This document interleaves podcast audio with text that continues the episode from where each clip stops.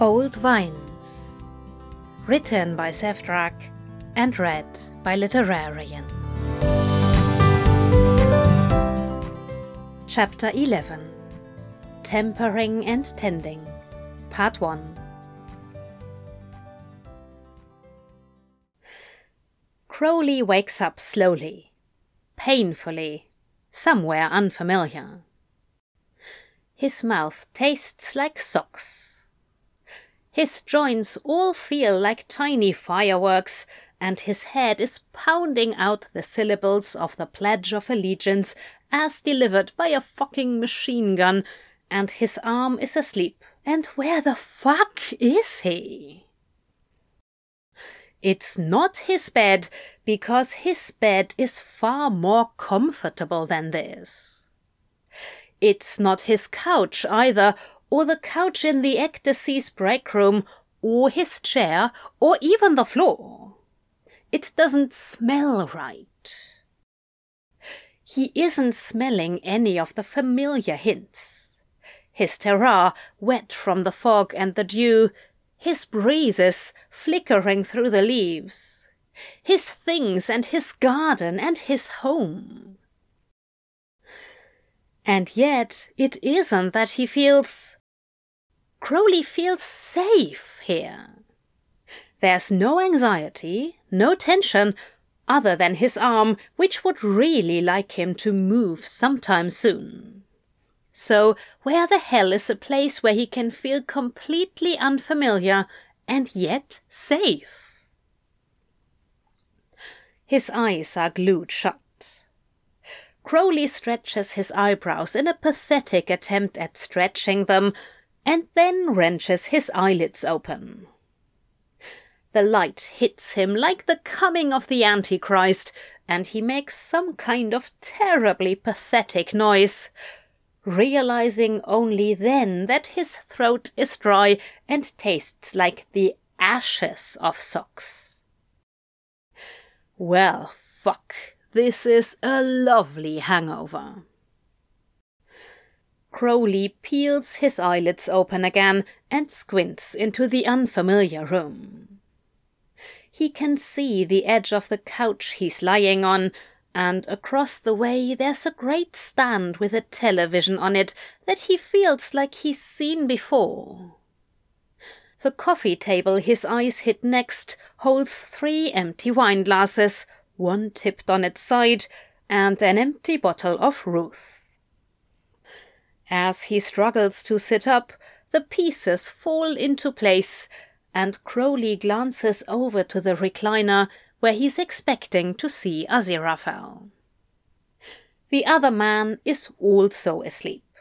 The recliner is extended, and there's a book in his lap, as if he'd been trying to read. Aziraphale's head is tipped back, and he's snoring a bit. Crowley's eyes sit on the expanse of that pale, rich throat before continuing. Both of Aziraphale's hands are resting on the back of the book, and he seems to have managed to only kick off one of his shoes. Crowley sits up and immediately regrets the last twelve hours of his existence. He ends up leaning his side into the back cushion of the couch, his hands pressed over his face, focusing on breathing and trying to gather the energy he needs to go make his mouth taste like something other than mold and charcoal. He probably dozes off again in that position, half sitting, because he jerks awake again at a pounding knock on the door. Az! The voice is familiar. Crowley wrenches the mush of his brain together. If this is Aziraphale's place, still, it's probably his assistant. Warlock. Ah, as I'm as hungover as you are, but you have a call with Gabriel in 15 minutes and you need to have pants on, you fucking idiot. Crowley hears a pathetically deep groan and looks up to see Aziraphale very slowly righting the recliner. He's rubbing his forehead. He looks agonizingly tired, and Crowley watches as he palms his hands through his hair a few times before swallowing. Fuck, says Aziraphale very slowly and distinctly, as if he's using every single parched brain cell to speak. Crowley snorts, and Aziraphale's eyes jerk upwards, startled, and then calm instantly, his face softening in what looks like an incredibly weary smile. You're still here, he says, and Crowley can hear a bit of wonder in his voice. Just woke up. He tries to shrug, aware it's going to look pathetically grumpy. Aziraphale rubs his hands through his hair. Those pale blonde curls are wild, a cloud around his face, and glances around the room. My dear boy, he says carefully, we may have had one bottle too many last night. Crowley barks something that should be a stand in for a laugh and decides he's going to stand up.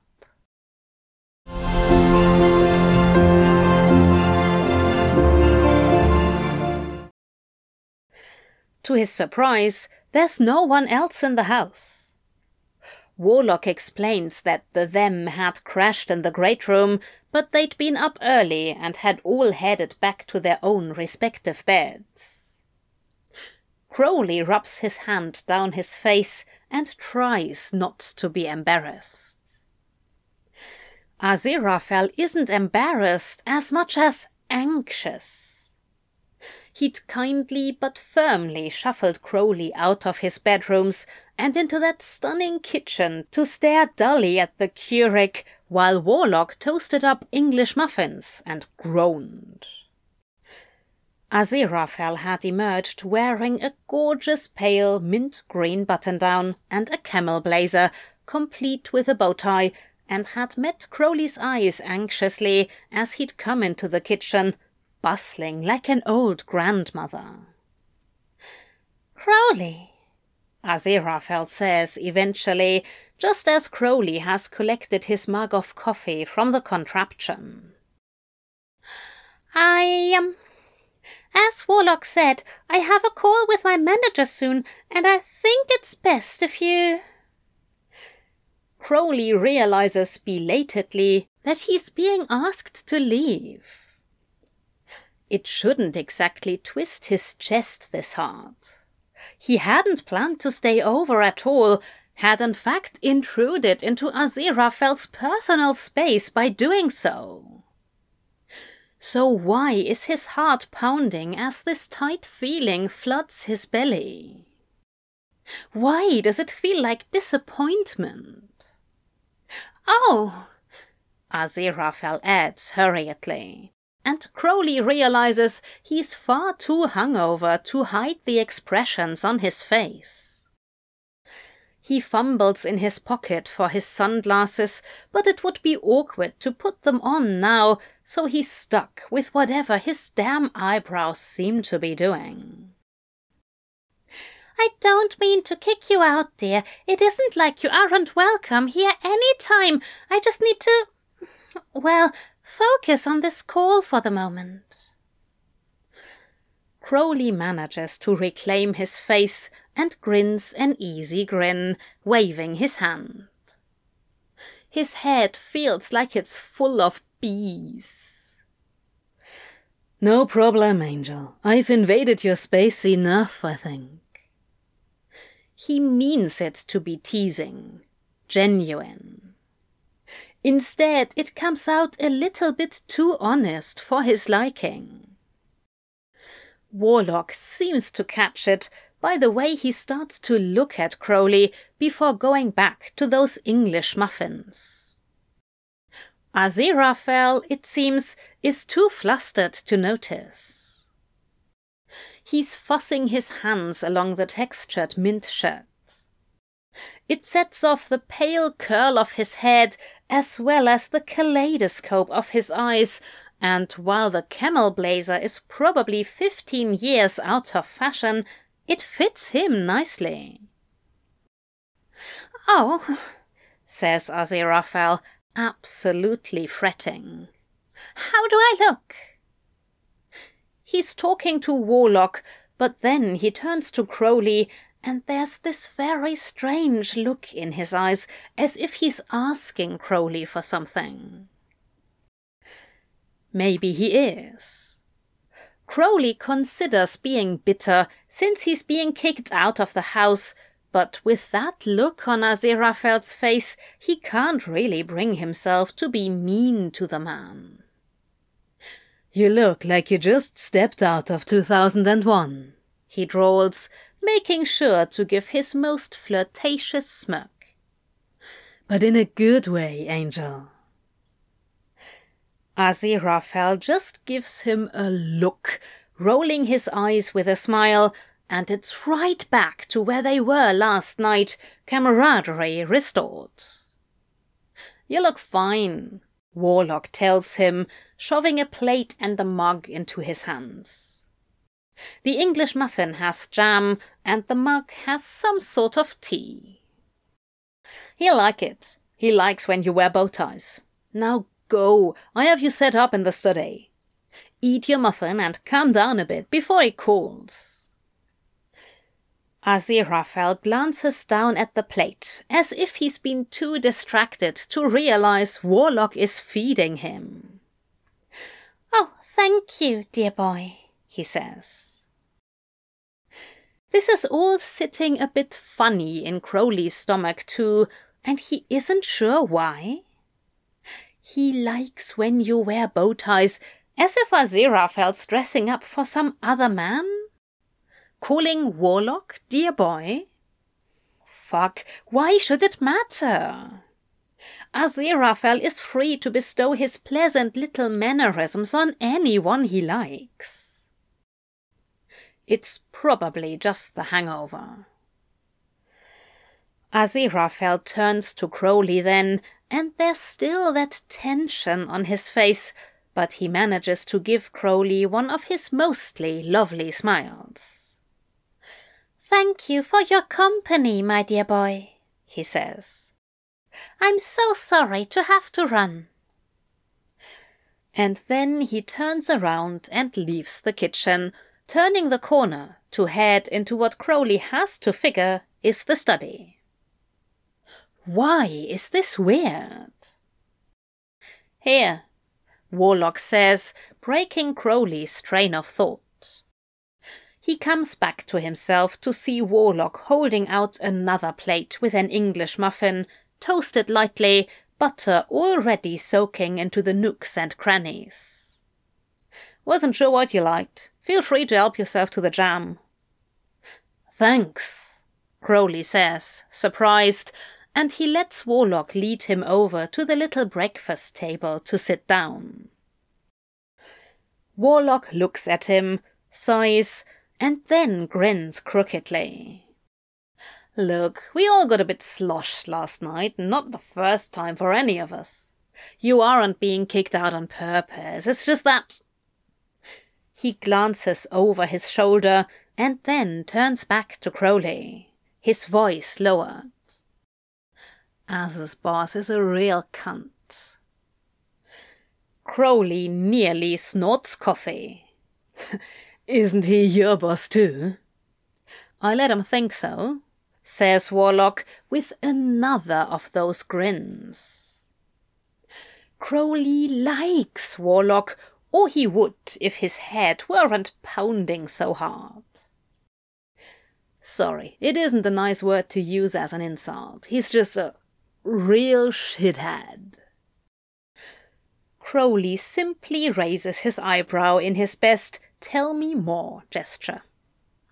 He makes Az really nervous, even though all the mean stuff happens behind his back. Warlock explains. I'm pretty sure he forgot about this call entirely last night because he hates being anything but perfect in front of Gabriel. I guarantee he'll come out of that call an absolute stress ball over it. So don't take it personally, man. It ain't you. Crowley isn't sure whether he feels better or worse.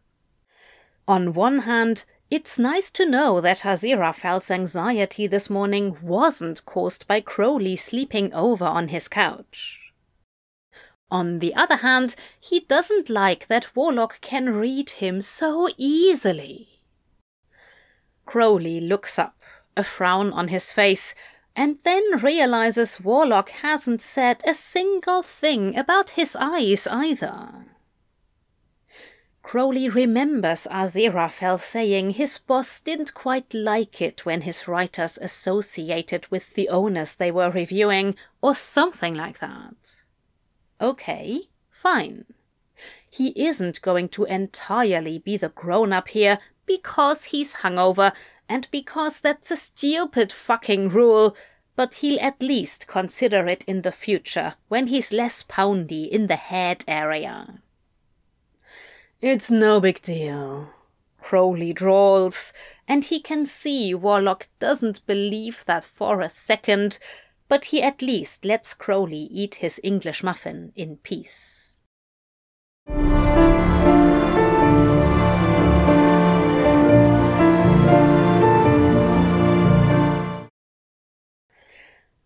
Crowley stops in the tasting room long enough to give both Newt and Anathema the middle finger, and then heads home to chug a giant glass of cold water and collapse into his bed. Anathema's always pushing for him to take more days off anyway. She shouldn't complain when he does. Wooey, he hasn't been this hangover in a long time. Probably since the last bud burst. At least. His brain feels like it's a crumbling brick in a washing machine. Fuck. Crowley flops over onto his back and flings his arms and legs out wide. He stares at the ceiling and starts yelling at himself. What the fuck? Crowley thinks. There wasn't even anything remotely inappropriate about the night, other than two forty something year old men getting wasted on wine on a work night, and that's more depressing than it is. Why does he feel like this? Why is this all suddenly some big deal that he slept on Aziraphale's couch? The couch in his bedroom suite. Crowley's brain says helpfully back at him, and Crowley groans, pressing both hands over his face. So that's what it is. It's like a walk of shame he hadn't even earned. However, as hungover as he is right now, Crowley decides he can put these somewhat life threatening realizations off until his brain doesn't feel like an ice cube in a blender. Luckily, he falls asleep before his brain proves him wrong.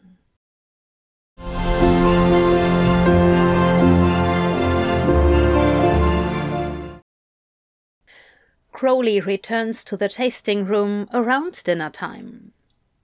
Adam and Brian are there, working the kitchen, while Anathema and Newt deftly handle the handful of customers they have. Mondays are usually slow. Another reason they all take off on Sunday, and the crowd is absolutely manageable, but he gets this itch on the soles of his feet if he isn't there for longer than a day or two. Today, when he's feeling so off centered, it's extra important that he's here and present. Anathema takes one look at him and shoves him out the back door. Go talk to your dad, she tells him, and it would be funny, except that Anathema has that sixth sense that means she isn't actually joking. Crowley kicks off his moccasins. There isn't anything quite like the feeling of bare feet against the gentle, moist soil of the spring. As much as he loves the way shoes can complete a statement outfit, Crowley's never really been a fan. He'd be barefoot every day if it didn't break relevant health codes. Skin to ground contact. There's something soothing about it, something that grounds all of the prickly static in Crowley. Sometimes he just wants to lay down, belly in the earth, head down into the richness of his soil, just to breathe clean air through its filter. Of course, he finds himself at the old vines. This is the heart of his winery. Crowley rarely lets anyone walk this earth.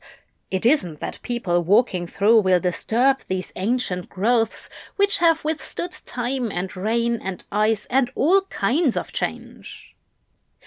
It's more that he does not want anyone to see the feeling on his face when he stands here within this strong chamber, still pumping strong into the nutrients of the earth and upwards into the blooming vines. This was the first place Crowley found some semblance of peace after a generous thirty some years of his life, and he's still weak to it. He wonders whether she had any idea what she was doing with the second chance, or if this was all just a roll of the dice. He does know that he's never felt like he deserved it. It's just Crowley being Crowley again, assigning all kinds of meaning to things that, in the end, aren't actually there at all. He could make a career out of that. Sometimes he thinks he has. And if he had a dollar every time he just decided to not think about things that bother him, well, he wouldn't be worrying about all of those loans he's very deliberately and specifically not thinking about being kicked out of AZ Feld's gigantic, splendid rental mansion like a shameful shag. He isn't at all wondering whether Aziraphale will bother to come back or not. He isn't thinking about anything. Nevertheless, he stays out in the old vines until the sun sets and then makes his way back into the winery to make fun of Anathema some more.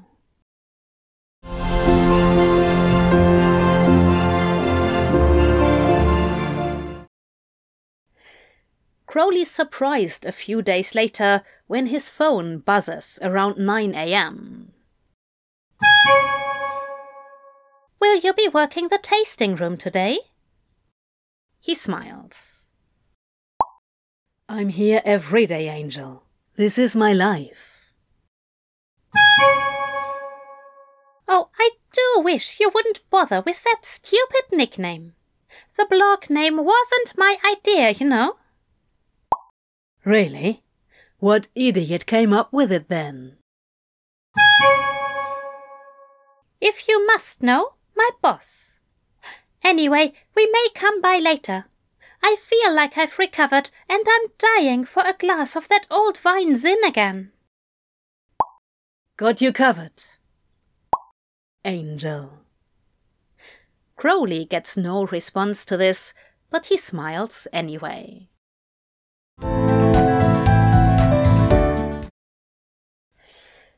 Aziraphale and Warlock do show up sometime round half seven. Crowley reminds himself that there's no such thing as an actual mind reader and angles himself against the bar as Aziraphale sits down across from him. He looks not tired per se, but worn, a battery in need of charging. Luckily, Crowley has wine and probably some of Newt's paninis in the bag. He's granted the lovebirds the night off when it had ended up being nearly empty because he really hadn't liked the way they were looking at each other tonight, full of besotted longing. Pepper emerges from the back rooms to grab Warlock's arm and tug him behind the bar. Crowley watches them vanish, and Pepper throws him a look and a wink over her shoulder that suddenly has Crowley thinking terribly gross thoughts because he knows Adam isn't here and doubts either of the other two boys are. Is it a full moon? Crowley asks as he saunters over to the door, flipping the sign to closed and locking it. If it's just Aziraphale here, he has no need to bring in any other customers, not that there have been many. Is there something in the water? Venus in retrograde? I dare say I have no idea. Aziraphale has wiggled his way onto a stool. His eyes still look extinguished, and yet he's watching Crowley with a bit of fondness, a faint smile playing his mouth. Why? Crowley frowns and reaches for the open bottle of Apocalypse. Usually, at the end of the tasting day, he lets whoever came in take home the open bottle of their choice, but today's closing had been random and he hadn't really thought about it. He manages two small pours before it runs dry and slides one across the bar for Aziraphale to pick up. I sent Newt and Anathema home today for making sex eyes at each other across the tasting room, he tells Aziraphale, and is rewarded as Aziraphale makes a choking noise into his glass and flushes. And Pepper just gave me the kind of look that says I'd better not go back in the offices to check on the paperwork any time soon. Aziraphale's eyes widen as his glance trails over to where Warlock had vanished. He swallows and then shakes his head. Warlock said they were going to watch a movie, he tells Crowley, and Crowley grins. Netflix and chill? I'm not quite sure what that means. Crowley snorts. Fine, sure. They're watching a movie. Have it your way. Aziraphale's lips go flat, as if he's pressing them together strongly, and then he says, Not that I mind in general, for the record. I would just rather not his gaze trails back again to the doorway to the back offices. Oh, good lord! Is this some sort of. What is it? Butt dial? Crowley hoots at that, sliding his glass across the bar with a jerk, unable to stop the spasm of his hand. Booty call, he tells Aziraphale. And probably no, since you texted me this morning about it. Or. And he lets his sunglasses drop down his nose so that he can more effectively leer. Is it a booty call? Aziraphale flushes, but instead of spluttering as Crowley sort of expects him to, he just placidly sips at his wine. I've no idea what that phrase means either, he says, as if butter wouldn't melt in his mouth, and Crowley grins all wide at it. Look it up, he says, and then pulls up a stool to sit across from Aziraphale. Cheers. They've both been sipping, but Aziraphale dutifully raises his glass to chime against Crowley's and they both drink somewhat deeply this time. Ha! Ah, It starts as a bit of a gasp, then becomes a long, drawn out sigh of contentment as Aziraphale closes his eyes, swirling the wine in his glass. That's every bit as good as I remembered, he murmurs. Crowley's watching him from behind his glasses, stealing these little hints and gestures when Aziraphale can't see him watching. This has aired out, hasn't it? Crowley shrugs, wondering once again how Aziraphale knows. This is one of the bottles we opened today for tasting, he says, gesturing at the number of bottles with pouring corks sitting at the angled point of the tasting bar. So, yeah, that's been aerated a bit, pouring multiple tastes, sure. Heavens, but that really opens it up, doesn't it? Aziraphale sips again, this time swirling the wine around in his mouth in a motion Crowley can't peel his terrible eyes away from. He watches Aziraphale swallow, ducking his head in that way that flashes a bit of a roll beneath his chin, increasingly endearing. It's like, oh, I don't know, the same wine, but in a more flattering outfit. Crowley snorts in laughter. Mentally, of course, he considers his own outfit. Long sleeved black button down today with his burgundy vest and actual black trousers, one of his more presentable ones. Of course, that means his hair's done up in two wrapped braids, and he has eyeliner on again under the sunglasses, because hell forbid he shows up presentable. I guess he says, drawling it out. Not sure I taste the same things you do, Angel. I'm looking for the sun and the rain, I am, not some random red berry.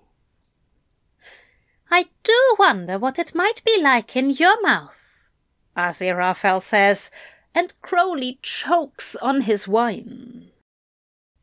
When he manages to glance over at Aziraphale, the other man is sitting primly, but there's the hint of a smile around his lips, like he absolutely knows what he just said. But, Dial, Crowley mutters, with a roll of his eyes he hopes is obvious, but Aziraphale is staring into his glass with an intense sort of look on his face.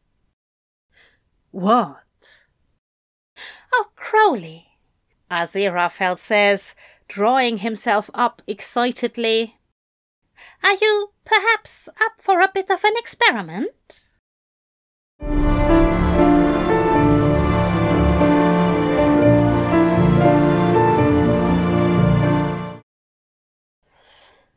The fullest bottle they have open from tasting that day is a bottle of Judith, the Syrah, which must have just been opened right before Anathema and Newt left.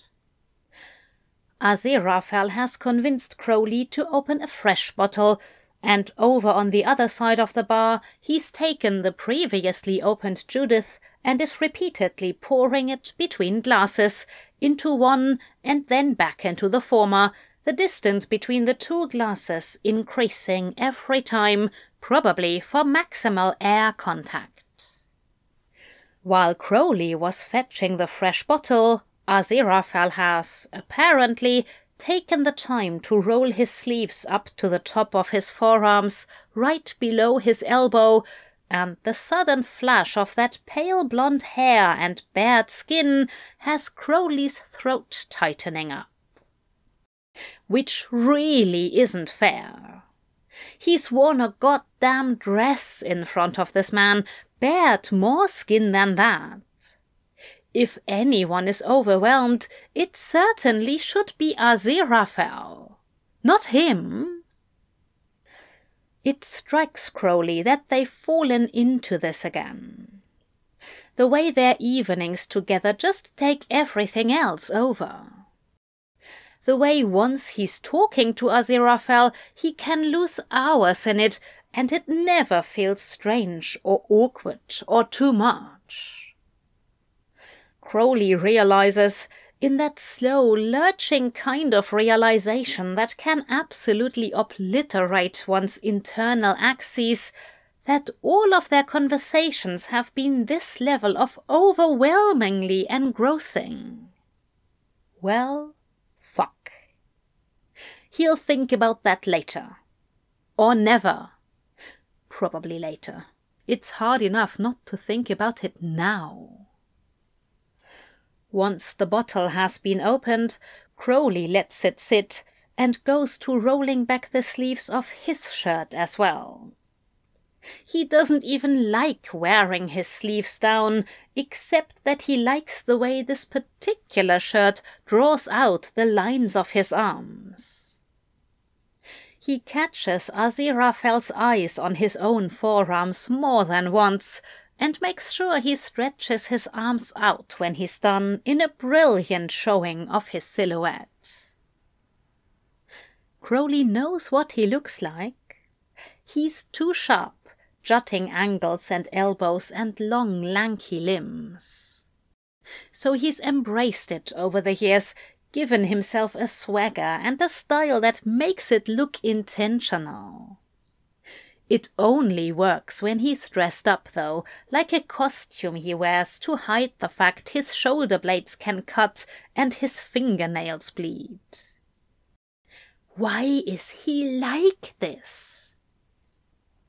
Are they doing this? Maybe they're doing this. Maybe Aziraphale is just warm. So, Aziraphale says, drawing the three fresh glasses he'd asked for in front of himself. Here we have Judith, freshly opened, where the only air she's seen is this poor. He fills the glass at least halfway. Then we have this Judith with casual aeration, having been opened for some of today and having breathed in the general air. Another generous pour.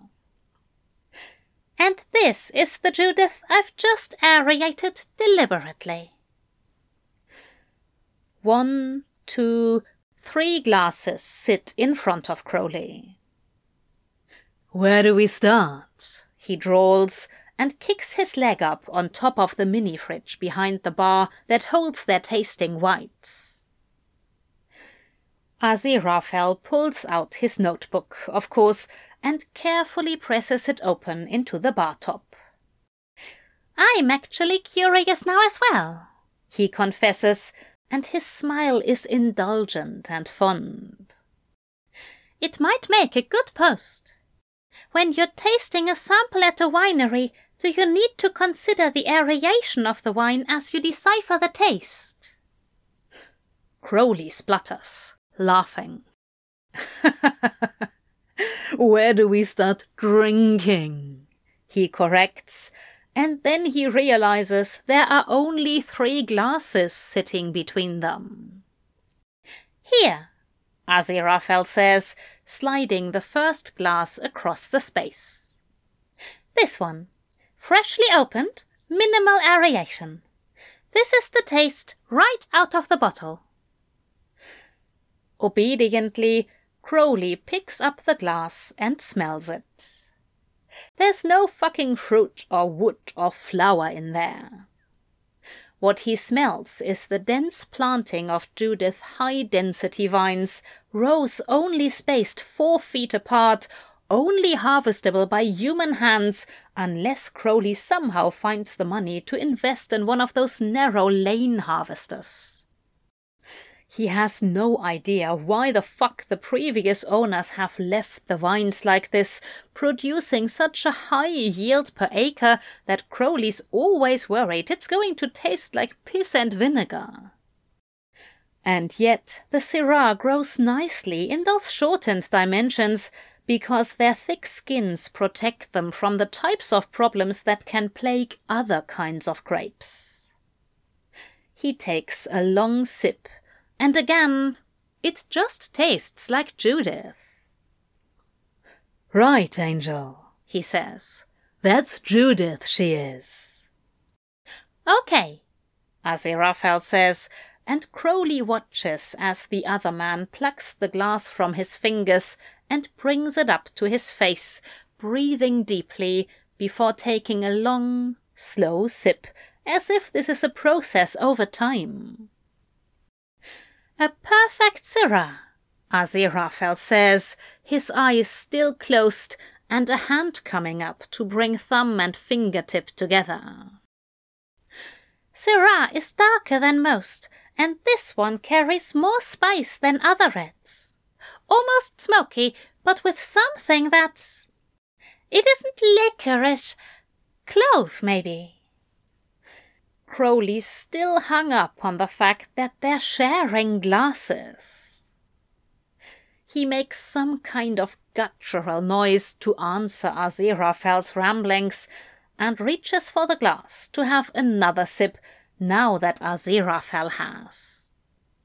He imagines pressing his lips at the same space Aziraphale did. An indirect kiss. Holy fuck, Crowley, get a hold of yourself. Next, let's try the subtle aeration. Aziraphale picks up the glass, swirls it, and then holds it out to Crowley. Focus on anything you taste that's different. Crowley takes the glass dubiously. It smells the same, just like Judith, and as he brings it to his mouth, he's fairly sure he isn't going to taste anything different, because this is the same wine from the same soil, the same year, and Wait, though. Because there's a bitterness that has vanished from the flavor. And he wouldn't have lit on it had he not just tasted Judith from a bottle.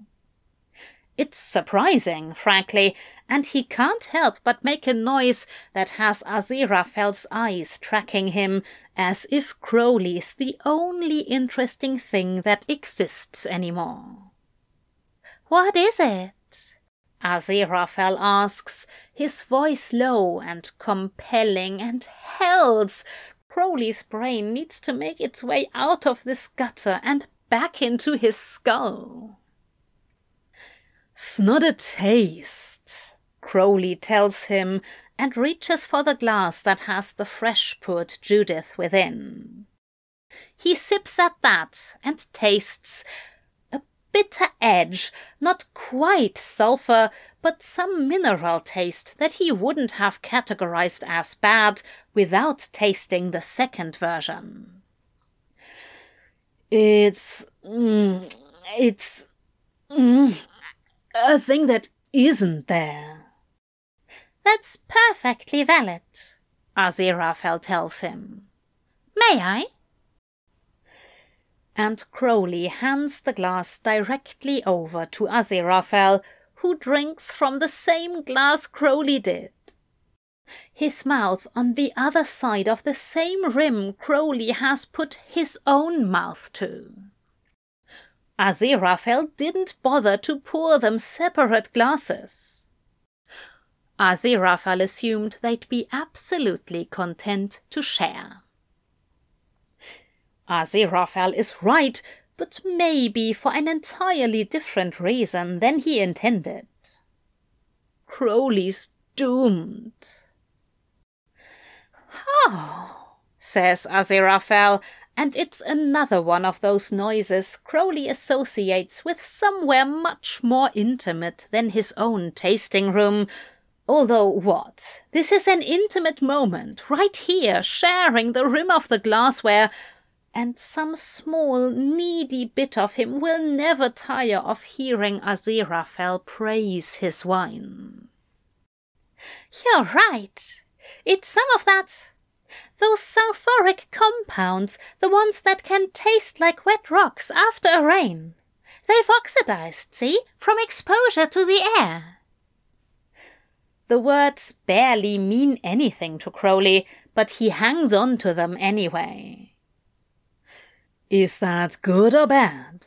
Which one's more important, Angel? Aziraphale slides the glass back across the bar top. It's deliberate. Aziraphale has meant for them to share glasses from the beginning, as if they're as if they're the kind of people who share wine glasses. Crowley has no idea how to take this. He feels besotted and stupid.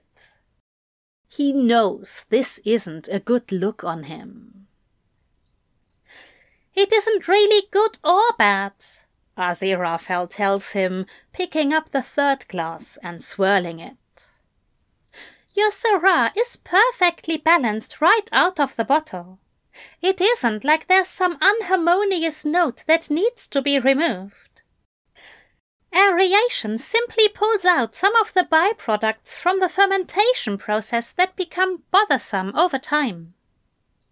He breathes in the third glass, sighs as his eyelashes flutter shut, and drinks. This is ridiculous, Crowley thinks. What am I doing here? I'm in the wrong story. It's fucking useless to have this kind of stupid crush on someone who's mostly just here for the wine. That's flattering, yeah, but Crowley really needs to rein in the brain and stop watching Aziraphale's mouth. Here, Aziraphale says, and Crowley picks it up to take a heavy swig. Except that this is. This is Judith, yes, but this is Judith punching him in the teeth. He nearly chokes on it, setting the glass down to cough through it. Hell, you're right, he manages to get out around the choke in his throat. Same wine, but dressed up. Fancy dress. Fucking Louboutins on. Shit. Aziraphale laughs, the sound pealing out like bells in the empty tasting room. Only you, he says fondly, and then raises an eyebrow in a way that looks like a smirk. I assume you have a pair? Crowley snorts. Two, Angel. I have standards. I'm sure you do. Aziraphale murmurs, and there's something else in it that Crowley can't read.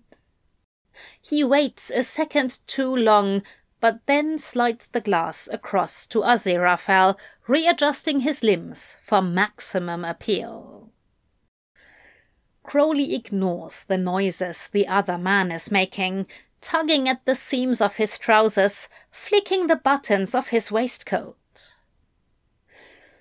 So, Angel, what's the trick then? Cause a bottle that gets left out open overnight doesn't taste like this. Tastes like vinegar and grape juice. Oxidation goes too far, says Aziraphale, as well as evaporation. It's a short term taste. Crowley hums, flicks a fingernail against the glass. It's a friendly kind of silence, passing the glasses back and forth, Aziraphale making little noises, Crowley just letting the familiar wine sit in his mouth. Still a bit surreal, but Crowley's working on that. Having passed out drunk on the man's couch helps a bit. How was your call with your manager? He doesn't miss the way Aziraphale's face flushes over with anger, embarrassment, Warlock doesn't like the boss, Crowley remembers. Maybe Aziraphale doesn't either. But the look smooths out into a little pout, and Aziraphale sighs. Same as usual, he tells Crowley, and the drink he takes this time is a bit longer. went over the changes they're making to my articles, talked about the book I'm writing that he doesn't like. It's only a bit bitter, but Crowley's now curious. Right, he says. He tops off the glass of Judith from the bottle, takes a swig, and passes it to Aziraphale. Not sure you've exactly explained what you're doing in wine country in a house that sleeps twenty-three. Ah, says Aziraphale, but he snorts, and a bit of that frustration fades away. I'm terribly sorry. I've been trying not to talk too much about work. No need to keep quiet on my account, Crowley tells him, smirking. Tell me your secrets, Angel. Aziraphale blushes and flicks a look over at Crowley before looking back down at the glass in front of him. Oh, Crowley says, feeling massively stupid. Right, that's it, innit? He opens a hand in Aziraphale's direction. I'm joking, you know. I mean, obviously you know that, but yeah, I get it. Conflict of interest, eh? And all. No need to get into it with the guy you're reviewing, yeah? Oh, heavens, no, that isn't it at all. Aziraphale blurts, and to Crowley's surprise, he rests his hand over Crowley's where it's sitting on the bar. Soft blogger hands. Crowley's brain is an idiot. I just don't want it to dominate the conversation, Aziraphale says. His hand stays, a calming weight on Crowley's knuckles. I can be particularly single minded. And since what we both do overlaps so much, I don't want to spend all of this time talking about work. Talking about what else, then? Crowley shakes his head to shut it up. Talk about whatever you want, Angel, he tells Aziraphale. After all, we're friends now, aren't we? It's meant to be teasing, but it produces the sweetest smile on Aziraphale's face, and Crowley feels his chest tightening up.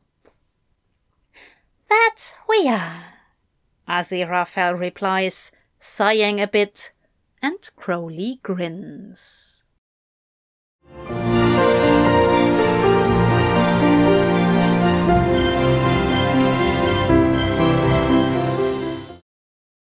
But what's the book about? They've defeated the Judith and the Apocalypse and have moved on to valiantly emptying the remains of whatever had been opened for tasting. Pepper and Warlock had emerged, giggling a bit, but otherwise proper, and Crowley had just lowered the sunglasses to glare at them as Pepper neatly swiped the bottle of honey and psalms. It's a tough job, Crowley thinks, but someone has to do it. Aziraphale is stammering for the first time, and Crowley finds it incredibly charming. It's about. well, it's about this.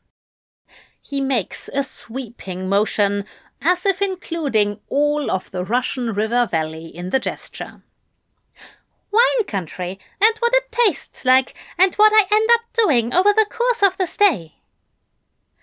But what's the plot? Teasing Aziraphale is hilarious. Are you the hero? Is there a murder? I like mysteries. Aziraphale rolls his eyes so hard Crowley's sure they can feel it on the moon. There are absolutely no murders, although you're trying my patience, It's a memoir, Crowley, not a fiction. Memoir just sounds vulgar, though, revealing all your sordid secrets on the page. He says it just to watch Aziraphale splutter. The conquests of Azfel certainly would sell. Wine sexy, Angel. Aziraphale breathes in sharply through his nose, but his eyes are sparkling. Incorrigible you are. I am, Crowley says proudly. He's got Ruth, while Aziraphale is taking a break from Reds with Song of Solomon. Horrible. Absolutely scandalous. I belong in your sexy book. Oh, you're in it, Aziraphale murmurs. And then turns back to his glass, his cheeks pinking up, as if he didn't mean to say anything. I mean, I've reviewed your place already, you know. You're in the um, archives. Crowley decides he'll save whatever that moment was to think about later. Anthony Crowley, he continues, grinning. Debonair private detective teams up with Azfel, actual angel, to solve the mystery of the his imagination, having done so well up to this point, promptly stops working. The, um, well, the, hmm. His hand makes a scribble in the air. Your turn. Aziraphale's smile is entirely too smug. Are you telling me the suave Detective Crowley doesn't have a nemesis? Or some such? Uh, I mean.